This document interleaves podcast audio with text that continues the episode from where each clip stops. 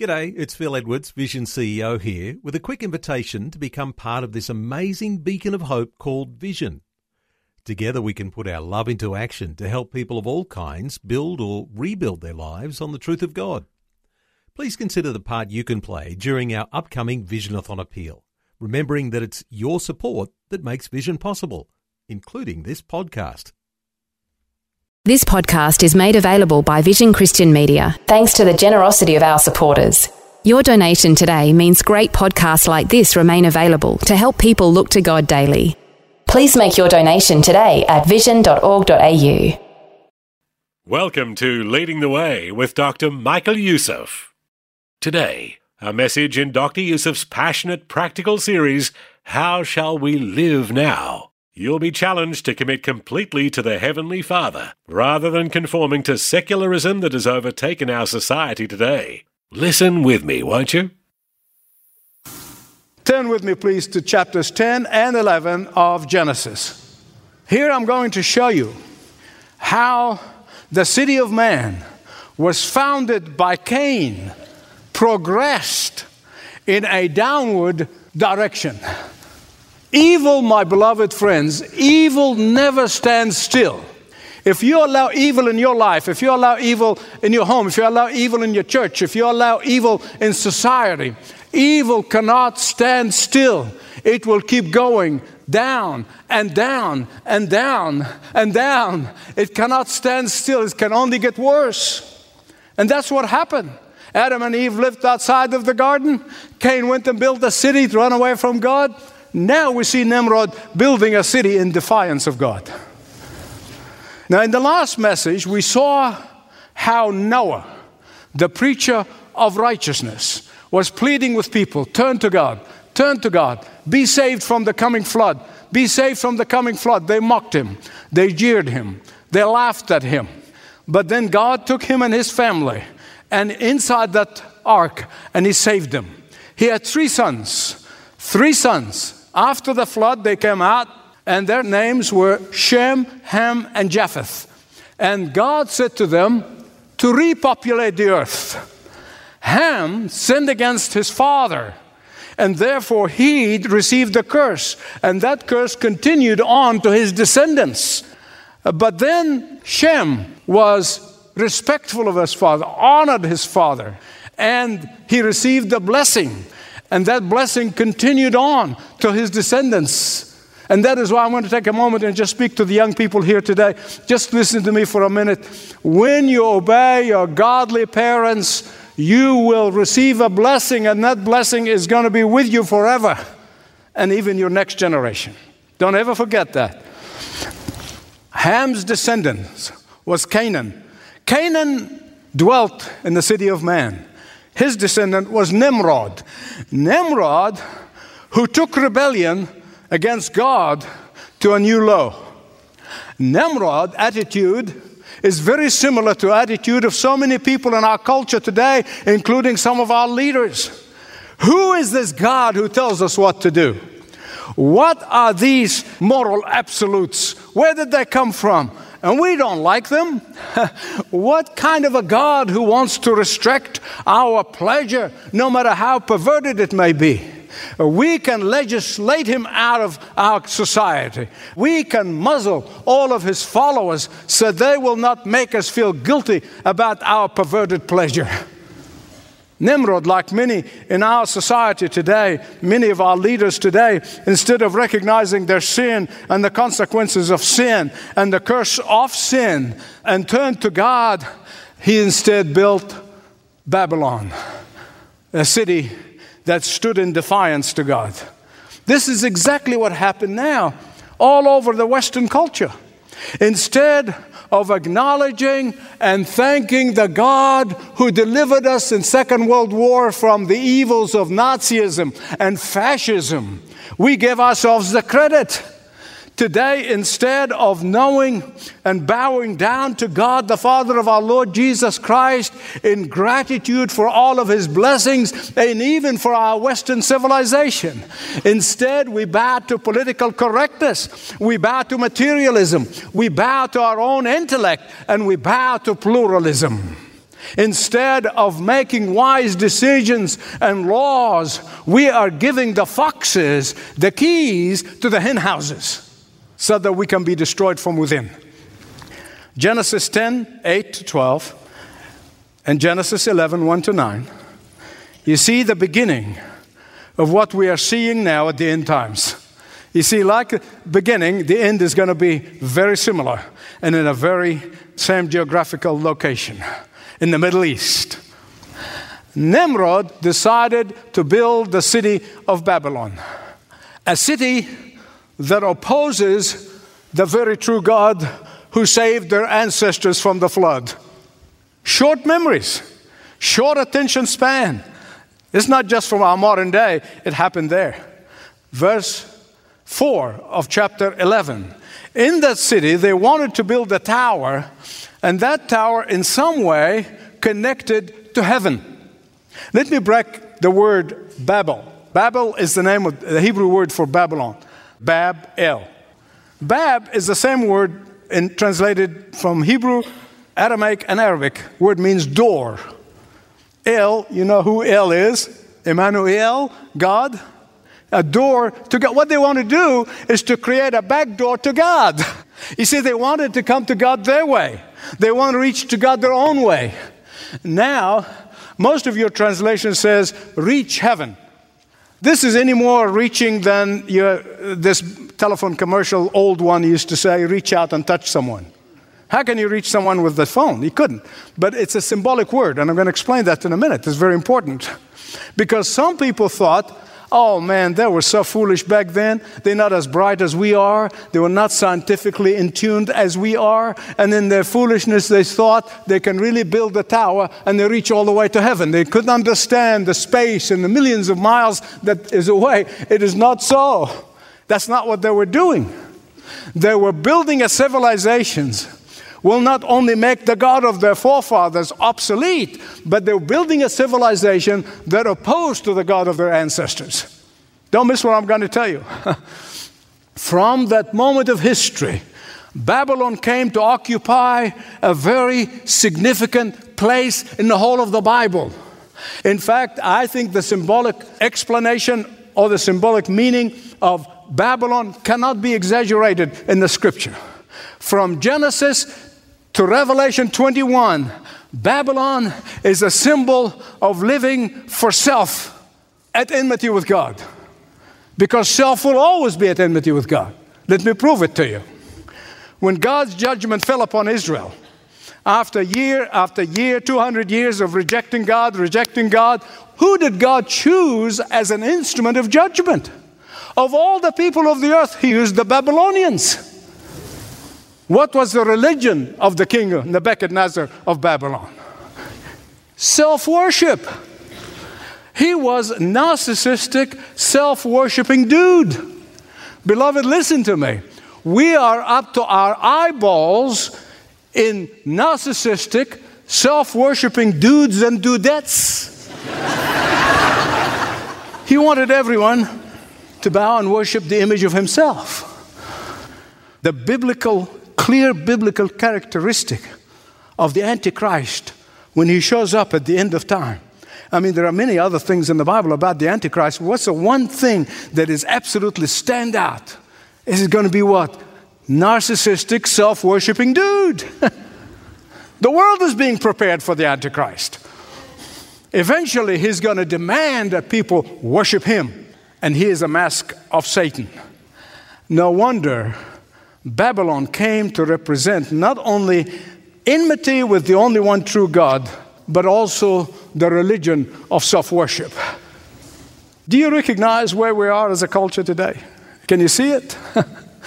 Before I get carried away, let me give you three characteristics of the original Babylon that are duplicated in every modern day Babylon, which is deeply embedded in our Western society today. Three characteristics. First of all, it was a city without the one true God. Secondly, it was a city that was stealing God's glory and giving it to themselves. And thirdly, it was a city that was dedicated to self worship. A city without the one true God. Look at Europe today, a continent that has rejected the Lord Jesus Christ and the true Christian faith. After 500 years of Reformation, they rejected the Christian faith. But what is happening as a result of that is that they're living in terror and fear. Terror and fear is always the consequences of rejecting the one true God. While the Muslim population in Europe is doubling every eight years, the European population is dwindling. Beloved, any city, any culture, any society that keeps out the one true God, any government that outlaws the God of the Bible, the Father of our Lord Jesus Christ, and His absolutes. Any people who reject the one and only Savior, the Lord Jesus Christ, they will end up living in terror and fear. The citizens of Babylon, in a deliberate act of rejection of the one true God, the God of their ancestors, they ended up building not only a city, but a tower inside that city which was dedicated to the worshiping of the occult. And whenever that self worship, that self focus takes place, the only consequence will be fear and terror. And that is why the Bible speaks of the mystery of Babylon. What is the mystery of Babylon? As a matter of fact, Revelation 17:5 says that Babylon is the mother of harlots, that is the origin of all unfaithfulness to God. It's the center of abomination on the earth. And what is this mystery of Babylon? Listen carefully. It is any household, it's any community, it's any denomination, it is any city, it is any civilization, it is any nation that rejects God's moral absolutes and begin to live with their own instinct and invented morality. That is the mystery of Babylon. From Genesis 11 to Revelation, Babylon becomes synonymous with the rejection of the God of the Bible. So I have a question. What message was God giving his people Israel? Don't you ever forget though the, the apple of his eye, whom he redeemed from the slavery of Egypt. He loved Israel.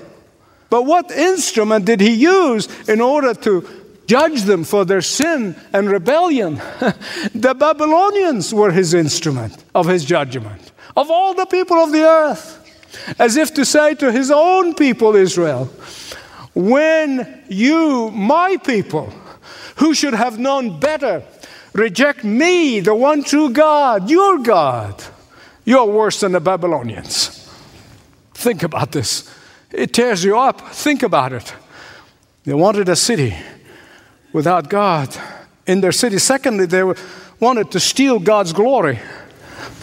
Think about this. If they really want to build physically a tower that goes to heaven, wouldn't they have gone to the mountain to get some, you know, leg up? Not in the valley. they were building it in the valley. No, no, no, no. This was a symbolic way of saying that they wanted to worship the stars, that they wanted to know what the stars have said to them personally. They wanted, and they're so self focused, they thought that the stars can speak to them. So, more literally translated, would be something like they wanted to be in or on or with or by heaven. what does it mean? On the top of that tower, there were atop a roof that was dedicated to the zodiac. Astrology is based on the zodiac. Astrology originated in Babylon. Astrology is associated with self worship.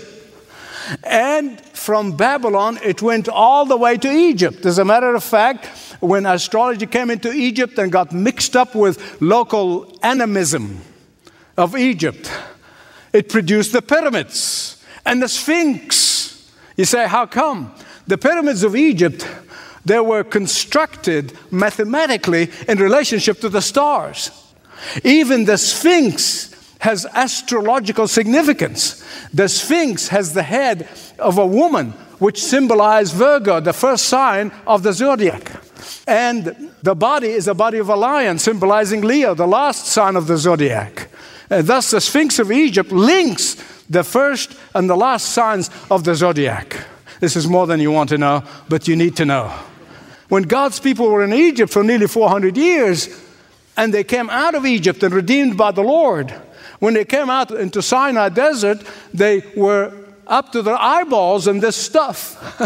and that is why God told them again and again and again and again, Leviticus 19:31, Deuteronomy 18, that they should not worship the zodiac. Why? Because the zodiac is a front for Satan. Babylon was stealing God's glory and giving it to themselves, but in reality, they were not giving it to themselves, they were handing it to Satan. Babylon was a symbol of any society that rejects the one true God. Babylon is a society, any society that steals the glory of God. And thirdly, Babylon is any society where man is glorified and not God. See, the Bible says the Babylonians took counsel. They got together and took a council. They discussed this issue. Let's build a city with a tower for the worship of the stars. Why? Look at verse 4 of chapter 11. It tells you exactly why. It tells you why. So that we may make a name for ourselves. we don't like Yahweh, He's too constricting. We want to make a name for ourselves. We want to be the measure of all things. Please understand that self preservation is God's gift to humanity for survival. Just like all the other gifts that God gives us. God gave us the gift of fear. Why? So that we might fear God, but instead, Satan perverted it and make us fear him and evil people. The gift of pleasure. Pleasure is God's idea, not man's idea, but Satan perverted it. You see? And here, the very gift for survival, he perverted it again and turned it into self worship. Someone may say, well, Michael, Michael, Michael, Michael. Nobody really worships self. I really haven't seen anybody worshiping themselves, uh, certainly not among Christians. I mean, this is just way out there. I've never seen anyone look in the mirror and bow down to themselves. Let me ask you, how much of God's gift of time does God get? How much of God's gift of money does God get? How much of God's gift of intellect does God get? Today in America, the God of self reigns supreme. My goodness, watch the commercials. All the commercials. Self, self, self, self, self, self, self, self. Even we have a magazine called Self. This powerful God of self is reviving the Babylonian religion in our society and replacing the one true God. And that is why the judgment for that sin is going to be Islamic terrorism. Listen to me. I wish to God I was not able to say that. But notice, even when people today would volunteer or do some good things, when you ask them the question and you say, Why? It makes me feel good. The God of self is reigning supreme. Right, please. Be on your guard, my beloved friends of the God of self. Be on your guard, believers who know the Lord Jesus. Be on your guard of the God of self. Do you know why? Because it is a very subtle God, because it's very easily accommodated, because it's very easily rationalized, because it's very easily explained. I have needs. Why? I'm warning you against this God of self, the Babylonian God, being revived today. Why I'm warning you? I warn myself on a regular basis, trust me. Because God is a jealous God.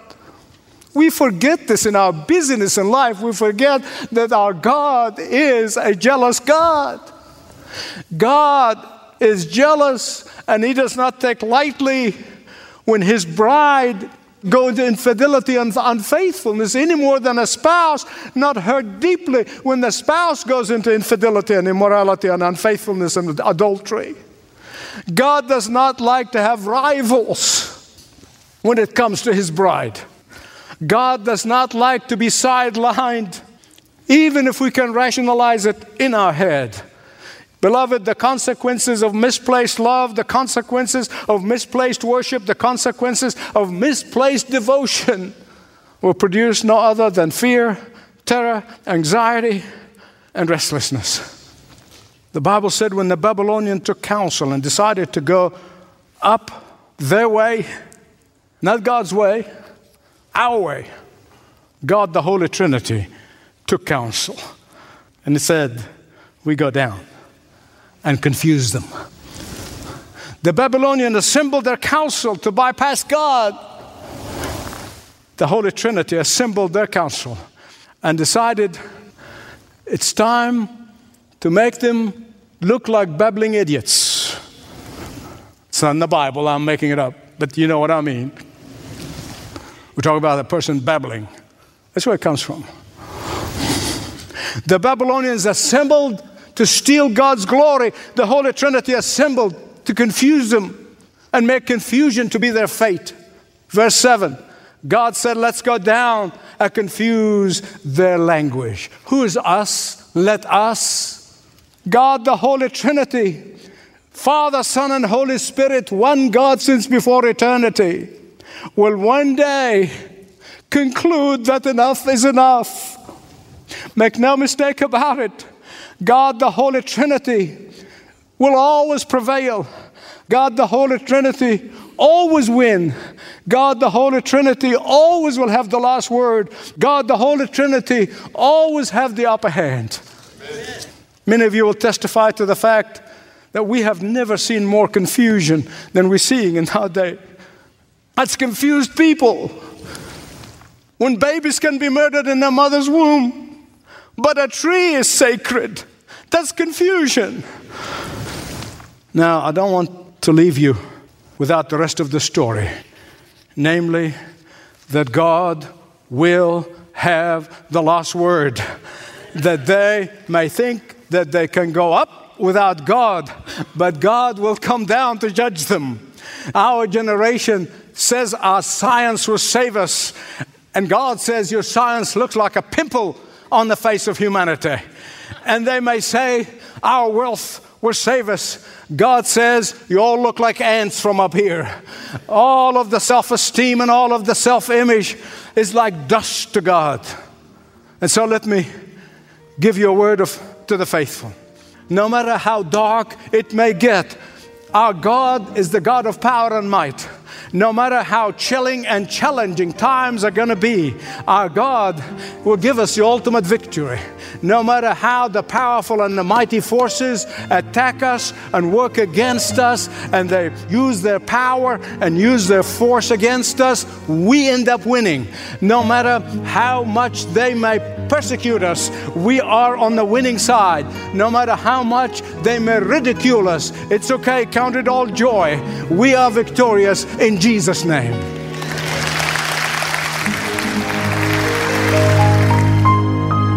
You're listening to Leading the Way with pastor, author, and international Bible teacher Dr. Michael Youssef. If you missed any portion of today's message or other parts of this series, How Shall We Live Now? visit ltw.org. That's where you can stream online and get details about the Leading the Way app and other ways to listen on the go, like the podcast. And if you enjoy listening to Dr. Youssef, you may want to consider joining him most Sundays for Leading the Way live at Apostles. At 10:30 a.m. Eastern Time, visit ltw.org for a link to join Dr. Youssef live as he teaches from his home church in Atlanta. Again, it's called Leading the Way live at Apostles. I hope you'll make it a point to join in. This program is furnished by Leading the Way with Dr. Michael Youssef, passionately proclaiming uncompromising truth around the world. Learn more at ltw.org.